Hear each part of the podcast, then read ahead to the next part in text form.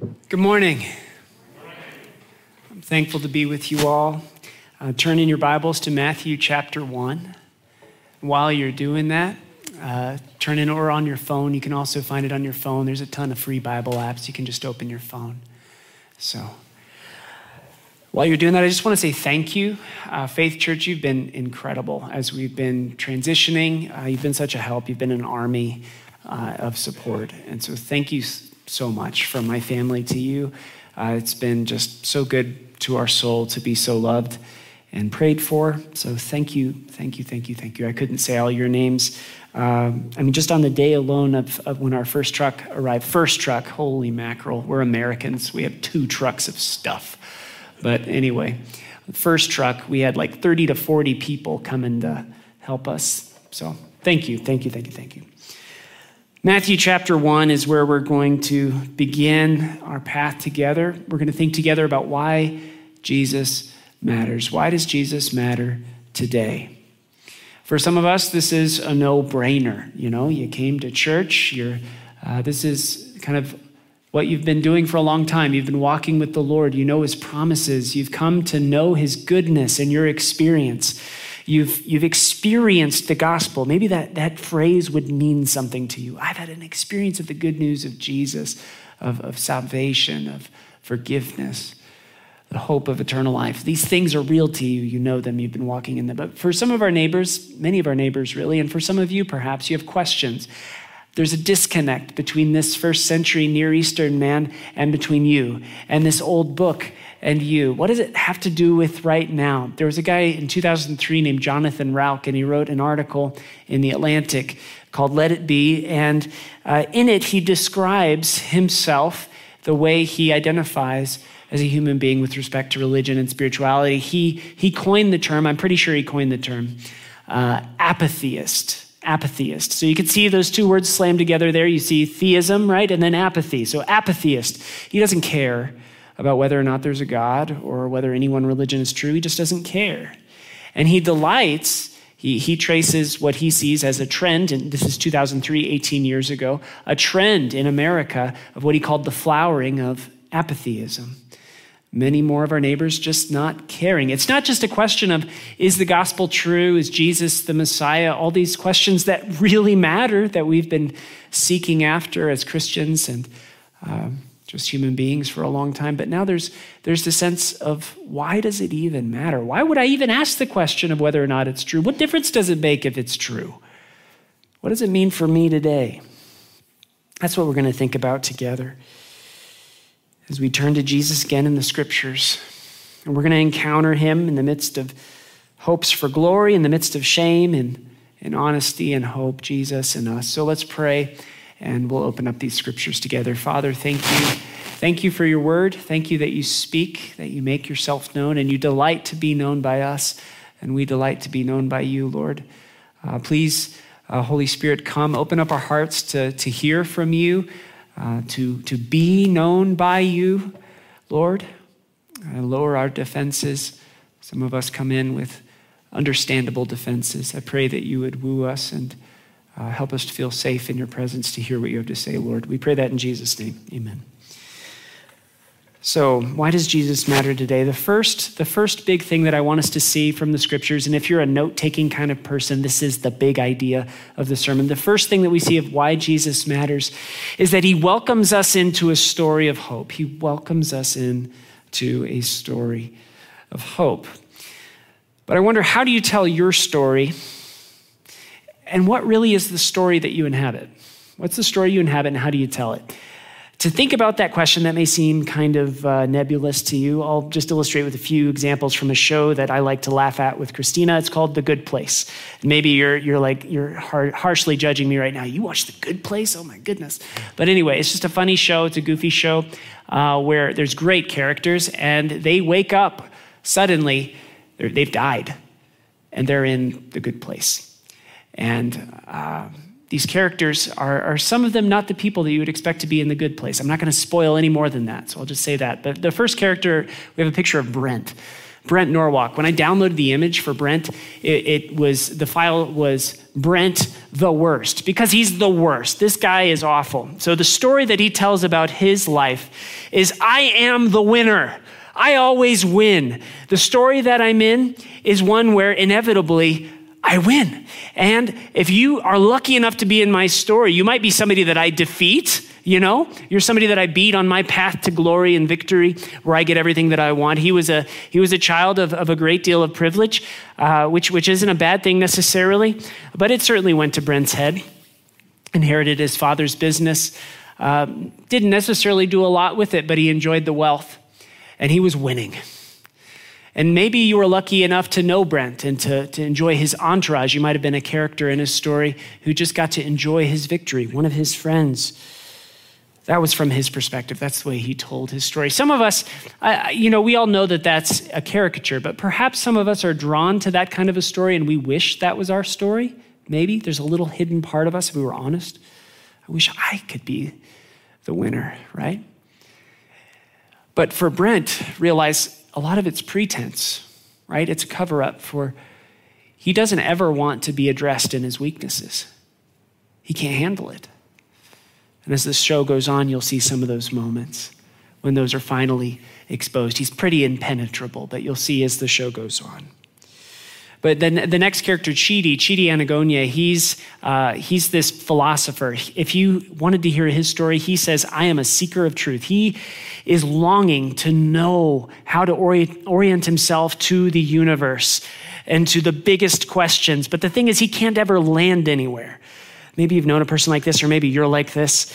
You would never land anywhere. You just love the questions so much. You just want to ask them all, but you just can't ever commit anywhere. You're just floating around in this mist of knowledge with your feet just above the ground. But that uncertainty can be crippling. And so he, as this confident, it seems, philosopher from the lectern in the academy, personally doesn't have a clue what he's doing in his life and then he wakes up in the good place. The next one, uh, Tahani. Tahani, she would tell you the story I am a good person, and she's a very publicly good person. She's from a very well to do family. The Al Jamil family is an Indian family, and they have an older daughter who has uh, been a star and she's done all sorts of wonderful things and she's transformed her life. And she's a very public persona who does incredible things. And her parents love the older daughter, but Tahani, yeah, she's just Tahani. She's always a little bit disappointing. She's just riding her sister's coattails. And Tahani feels this deeply. Maybe you've known this in your life or your family. So her story is I'm a good person, but the real story is I'm trying to get approval. I need approval. The resolution she longs for her story is to have approval, to be loved, to be valued. And so she does incredible works of charity. She lives a very good, very publicly good life, but underneath it all is this, this fear that really she's not loved. And then you have Eleanor Shellstrop. Eleanor. Eleanor's hilarious. And Eleanor would tell you her story is I do what I want. I do what I want. That's her story. My story is a story where I do what I want. I don't care who you are. You don't care who I, who I am, but I do what I want. That's my story. And uh, so she's always hilarious. She's crude, um, but she's also a person who comes from a very broken past. And much of what she presents herself as in doing what she wants is her hiding herself from relationship and from commitment. She's afraid of it. Her mother neglected her, her father neglected her. They were a broken home. And she's afraid of love because she's seen it crumble all around her. And so she doesn't want to know it. She doesn't want to open herself up to that possibility.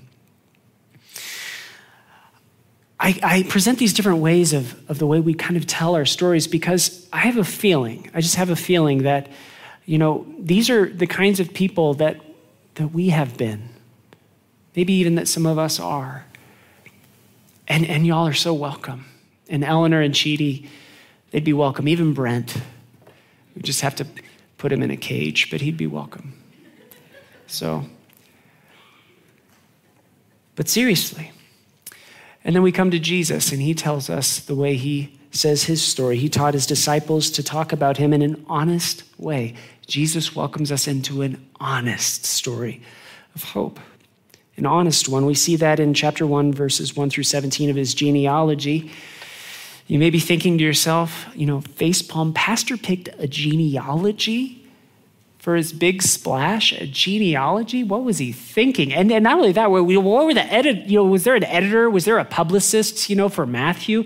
What, no one told Matthew this is a bad idea. You're starting with a genealogy. You know, that's where Bible study plans go to die. You know, it's like Chronicles. If you made it to Chronicles, good job, by the way. But you know, if you, you know, Genealogy, but, but for a first century Jewish person, genealogy was everything because lineage and descent from Abraham and from those promises, descent from David, the promise of a great king. And Jesus, what is he called? He's called Christ, and that's not his last name. As we learn, it's a title anointed one. He's the promised anointed king who would sit on David's throne, the promise of a kingdom without end, a kingdom of peace. Of his kingdom and of peace, there will be no end. We read at Christmas time in Isaiah 9. And that's what Jesus came to bring to fulfillment. But it's not just this story of glory that floats and hovers over the ground. It's a very real story that even addresses the deep shame of his family. He was a son of much shame. He invites us to tell an honest story, even the story that he tells about himself. So just take a look with this. And if you're a note taker, again, this is point number one. So, point number one when Jesus welcomes us into an honest story, he welcomes us into an honest story about shame. When he tells his story, he does begin with the glorious bookends the book of the genealogy of Jesus Christ, son of David, son of Abraham. But then we go into it. Verse 2 Abraham was the father of Isaac, Isaac the father of Jacob, Jacob the father of Judah and his brothers. We'll, we'll come back to that little deviation in the pattern and his brothers. Jesus is coming to reestablish the people of God, the 12, the brothers there. We'll see Jesus establish a new 12, right? In his disciples, a new people of God. But the real deviation that's repeated here in the pattern where it's X is the father of Y, right? That's just repeated over and over, comes here in verse 3. And Judah, the father of Perez and Zerah by Tamar. You have two children, so X, the father of Y and Z, and then you have the mother by Tamar. And we're, here we have the first moment where Jesus is just incredibly honest about the way he tells his story because he's going to show that the character of his story isn't the way the, the Caesars tell their story, the story of winning, stomping on people to achieve greatness. No, it's the story of reaching down in grace and love and gentleness and strength to redeem the most dark places of our stories. Tamar is not a story that you hear often in Sunday school. Genesis chapter 38. Judah has children, and one of them uh, dies. It's Tamar's husband. And when he dies, there's a custom at the time, which will eventually become a law in Deuteronomy 25, a law that would provide a, a, woman and her family with, with an heir, with offspring. Because again, offspring's everything. They're descending from Abraham, they're descending even further back from Adam and Eve who was given the promise, the promise of an offspring who would crush the serpent's head, the one who brought evil, the very thought of evil into the world. His head would be crushed through the offspring of these people. And so they're looking forward always. And for, for there to be no possibility of that was like being cut off from community. And some of you may have known this mothers who have, uh, or perhaps ones who have wanted to be a mother and didn't have the chance the, just, just the deep pain of not being able to have a child. That's awful. And so you would know what Tamar would feel like, in a sense. Well, Tamar uh, has a, a, young man brought to her, one of uh, the members of the family. His name's Onan. He doesn't follow through on his commitment. And then Judah just lets it lay. He kind of forgets about Tamar. And so she's left just in her grief, in her loneliness. But then Judah experiences a grief of his own. He loses his wife. And so you have these layers of grief in this story. And something that happens in moments of grief, like in other moments of intense sort of traumatic stress and, and, and difficulty. We can tend to be exposed in, in our weakness and sin and make some really bad choices. And Judah does just that. Uh, it, it's a really weird euphemism that comes. It's so Judah heads into town, and someone tells Tamar that Judah's going to shear his sheep. And so that's a signal to her that she dresses up like a prostitute and she goes and meets him because in her desperation, she wants a child. So Judah's going to shear his sheep, apparently. And who does he see but Tamar disguised in a veil? And from this mess, the Savior of the world would come. And so, if you've been there, and you've made the most awful, and you might even risk saying a word like wicked, a wicked choice, something that damages your neighbor terribly. You've just harmed, you've misused, you've taken advantage. Or in the midst of trauma and grief, you've just gone out and made the worst decision ever. You've put yourself in harm's way and just made a really, really stupid decision. It's not over. It is not over. That's the kind of story that Jesus welcomes us into. Is a story where Tamar and Judah can be welcomed, forgiven, and given purpose and participate in the great purpose of redemption that God is bringing about in the world. You guys can experience that too. That's the kind of story Jesus welcomes us into. The story keeps going. Verse 4 You've got Ram, the father of Amminadab. We just kind of make up the sounds of the names as we go. So, uh, Ram, the father of Amminadab, Amminadab, the father of Nahshon, Nahshon, the father of Salmon, Salmon, the father of Boaz by Rahab. By Rahab. Just a quick note on the genealogy. It's not a complete genealogy. Uh, it, it, it's, it's, a, it's a theological genealogy, and it's a very symmetrical one that's, that's done very well so that, you know, they valued the aesthetics of, of symmetry. Um, but, but it's really hard to tell why they divided it into 14 generations, 14 generations, and 14 generations, other than it was a nice symmetry. That the, the,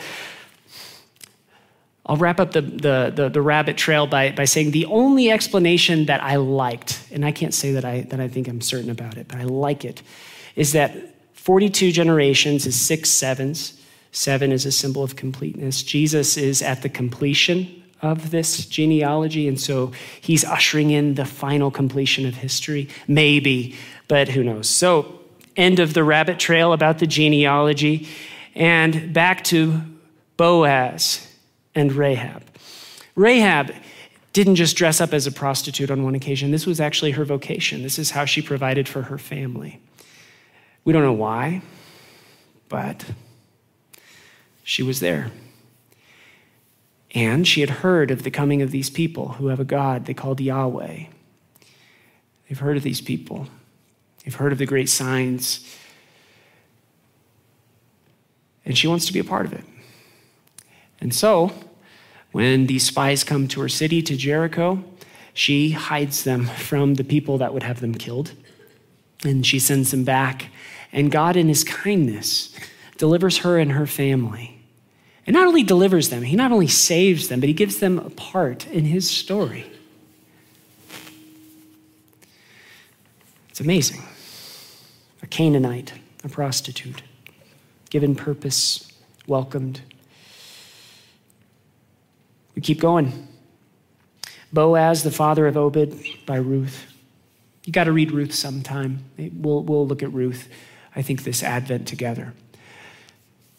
But this wonderful story of this, this woman, Naomi, and her daughters who have lost their husbands. Naomi's lost her husband. They've lost so much, so much grief to the point of terrible trauma, no provision, and they've got to do something. So Naomi decides to go home. The daughters leave, but Ruth sticks around and makes Naomi's God her God. And God gives her the, the kindness of a decent man, Boaz. And from that, we have Obed, and then Jesse, and then David the king. Through all that shame, the Lord was going to bring about a glorious purpose. But even then, once we get to David the king, it's not just a story of glory. Some of us would like to tell the story. We like, we like a naive Sunday school telling of David's story. And we get a little offended and a little nervous when we tell David the way he really was. Because the next half of the verse does so. Jesus taught his disciples to tell the story honestly, his story.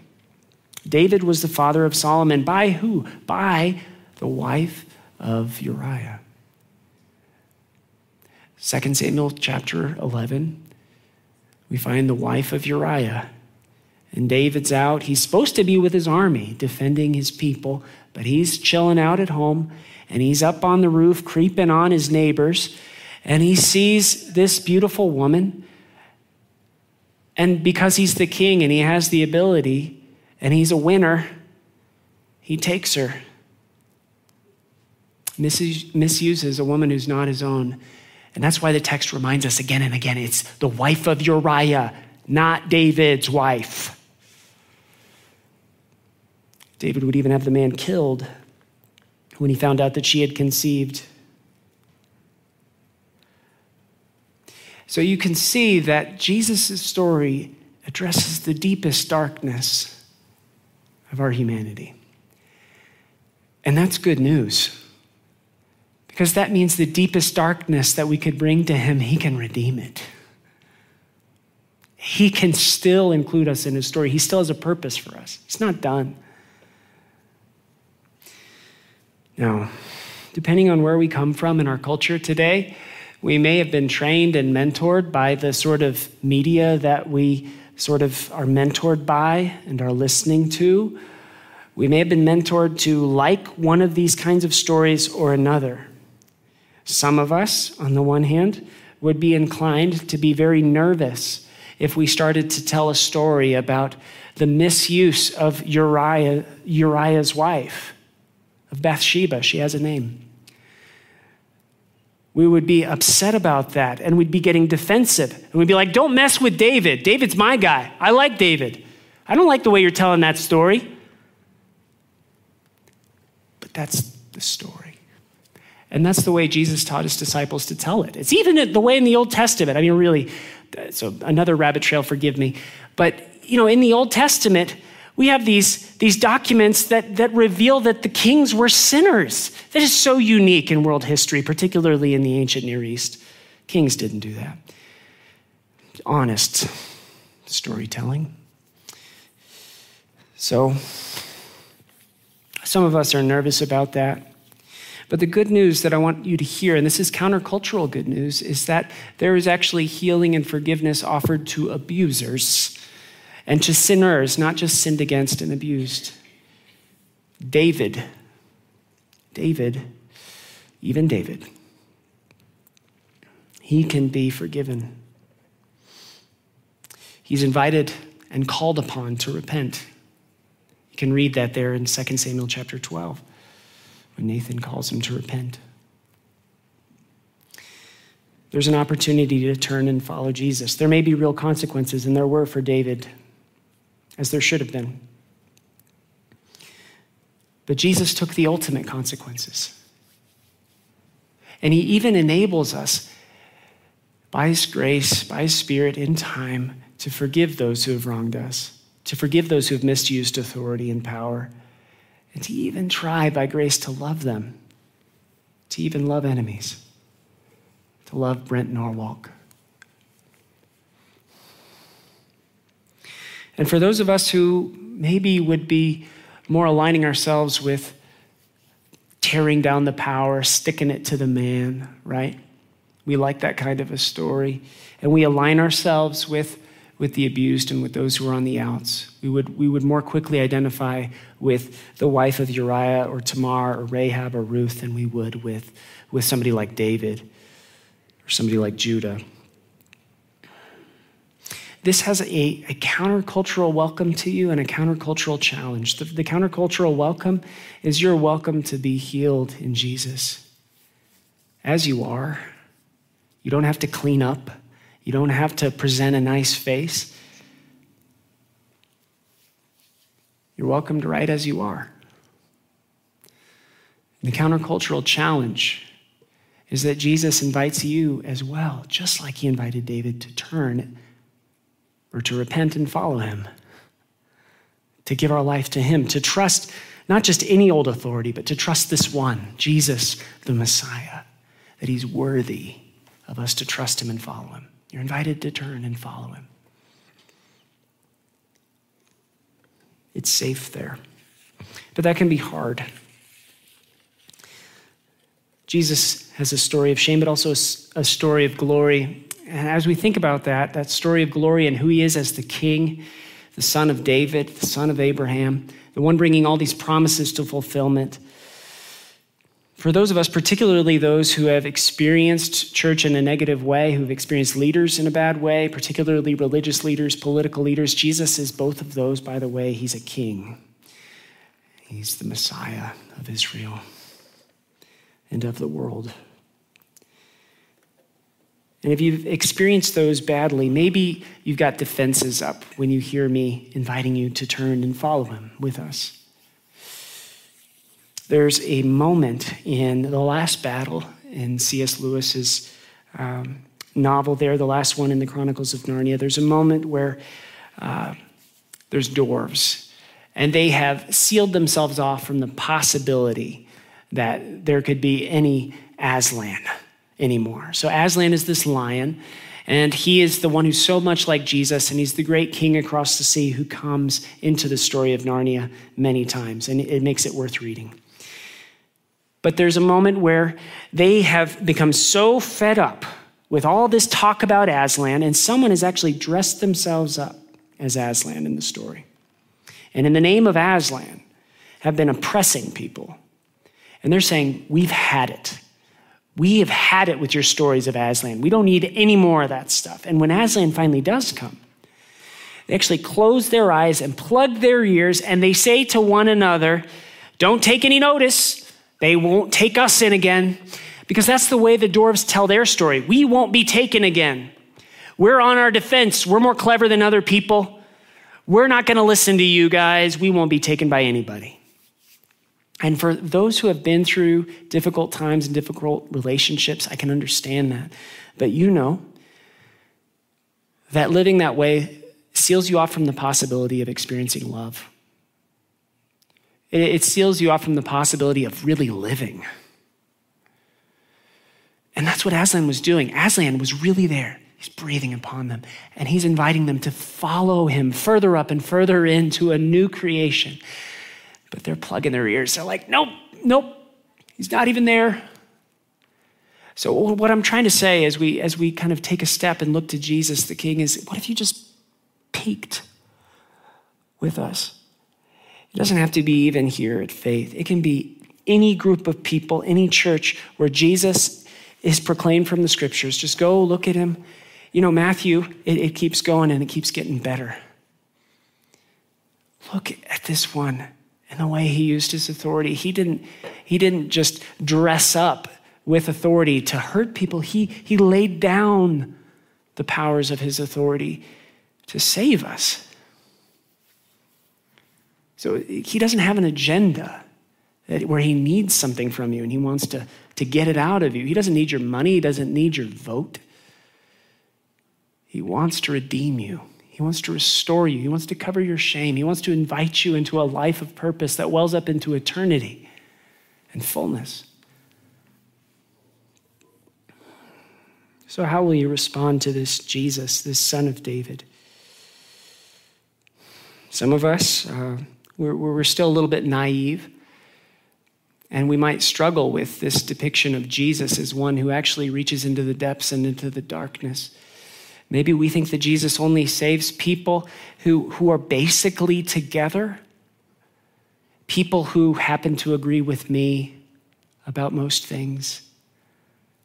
You know, some of those naive assumptions, we need to test them now and again with Scripture and with community. Because Jesus comes as he is to be the real hero of history and of our story this homeless Palestinian man who was born of a woman out of wedlock. Did you notice the last deviation in his genealogy? Jesus had no father mentioned. Jacob, the father of Joseph, the husband of Mary, of whom Jesus was born, who is called Christ. The anointed Messiah comes from a family with this woman out of wedlock. You could imagine the scandal, the difficulty of that moment. We'll see that next week as Joseph wrestled with it. And we'll see also how the Holy Spirit is the one by whom she was conceived. There's a great glory, but there's also this very deep, difficult shame that Jesus came to overcome. Some of us who are cynical, I just, cynical meaning you're going to doubt it. Your, your knee jerk reaction is to doubt most things. And I totally get that. I feel that pretty often. But there's just something about Jesus that I invite to let. What if we just let ourselves be disarmed for a moment and just look to Him, just peek? I'm not asking you to trust everyone. I'm not, I mean, for now, we're going to take a long time to get to know each other. For now, I'm not even asking you to trust me. I'm just saying, look to Jesus. Look to Him. And take a risk with Him. We'll be looking to Him for a while together. I hope you'd look to Him with us. I don't want you to miss out on life that He offers, on the forgiveness and the hope that He offers. At least find out what those are like before you turn your back on Him, okay? Please. Okay. And the last thing I want to say is as we start this walk together, I just want to tell you I need the thing that Jesus came to do. I, I need forgiveness. I need much of my story to be redeemed. I'm not a person who deserves to be here or anywhere. but what I'm saying is, could we all tell our story kind of like that? We don't have to become the most self deprecating people, but a little self deprecation. Take ourselves a little less seriously, take Jesus a little more seriously. I think that'll help as we learn to follow Jesus together and look to Him. We're going to see how He covers all our shame. And in community, whether it's in a small group, whether that's in one to one discipleship, whether that's just in, in trust relationship with an elder or another Christian or whomever, I hope you could start being able to tell your story honestly. Honestly. Can you tell an honest story about your life and know that you have hope. That's what I want you to be able to do. Why does Jesus matter today? Because he welcomes us into an honest story of hope. It addresses us in our deepest darkness and brings us into the light of his kingdom. So let's pray. Father, thank you for Jesus, our Savior. Thank you for grace upon grace upon grace. It's in his name we pray. Amen.